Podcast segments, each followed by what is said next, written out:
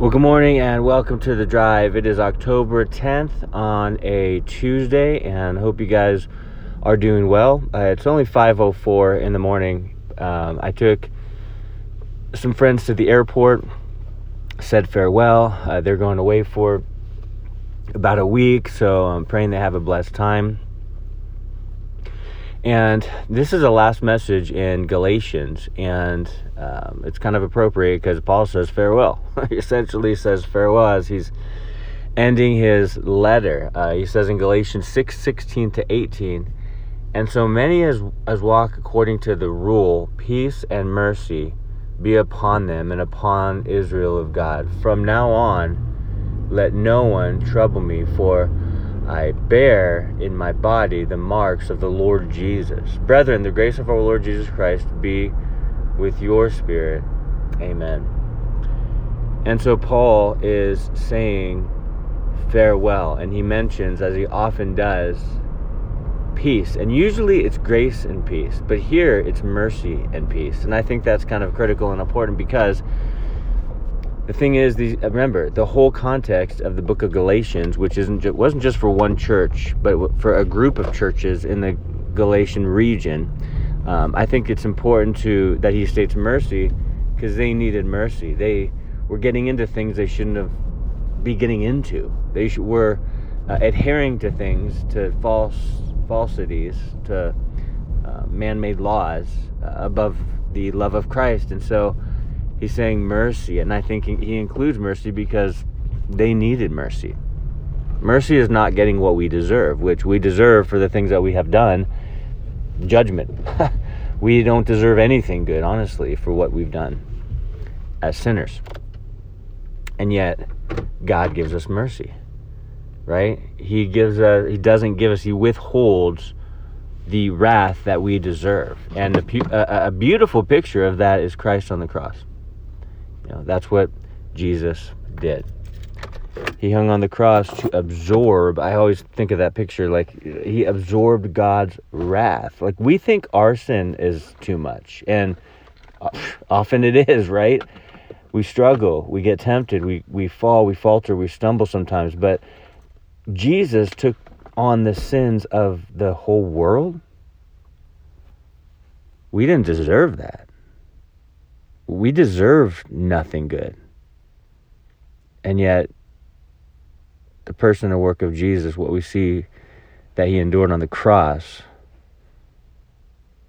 he was rich, but he became poor. He was lowly. He can relate to all that we've gone through and we're going through.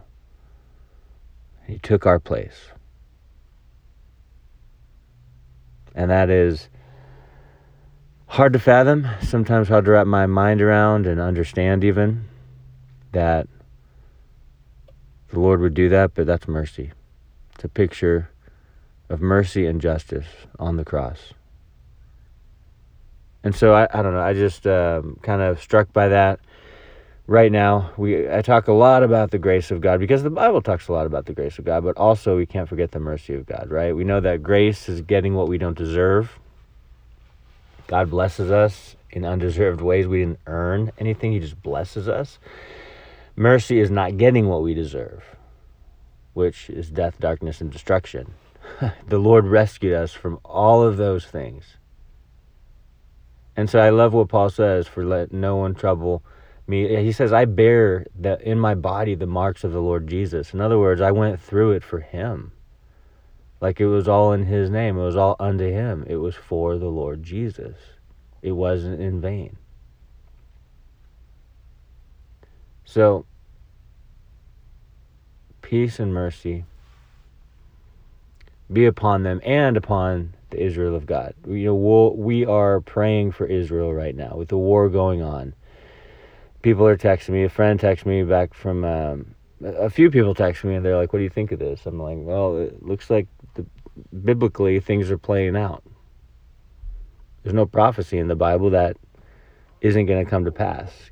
God's fulfilled all the prophecies up to this point, and there's more to be fulfilled, and they're going to happen because we believe what God's word says, and so He's given us all of all of this. You know, Ezekiel 37, 38, and you know Revelation, First, Second Thessalonians, Matthew 24. You go through the list, and it's like Daniel. You know, like the prophecies have come to pass, and they're coming to pass. That's just a fact.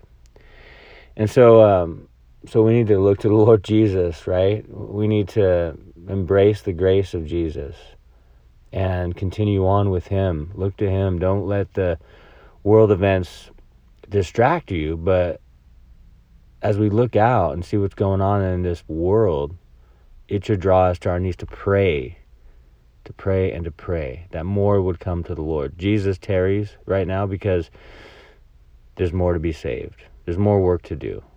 And that's why we're here.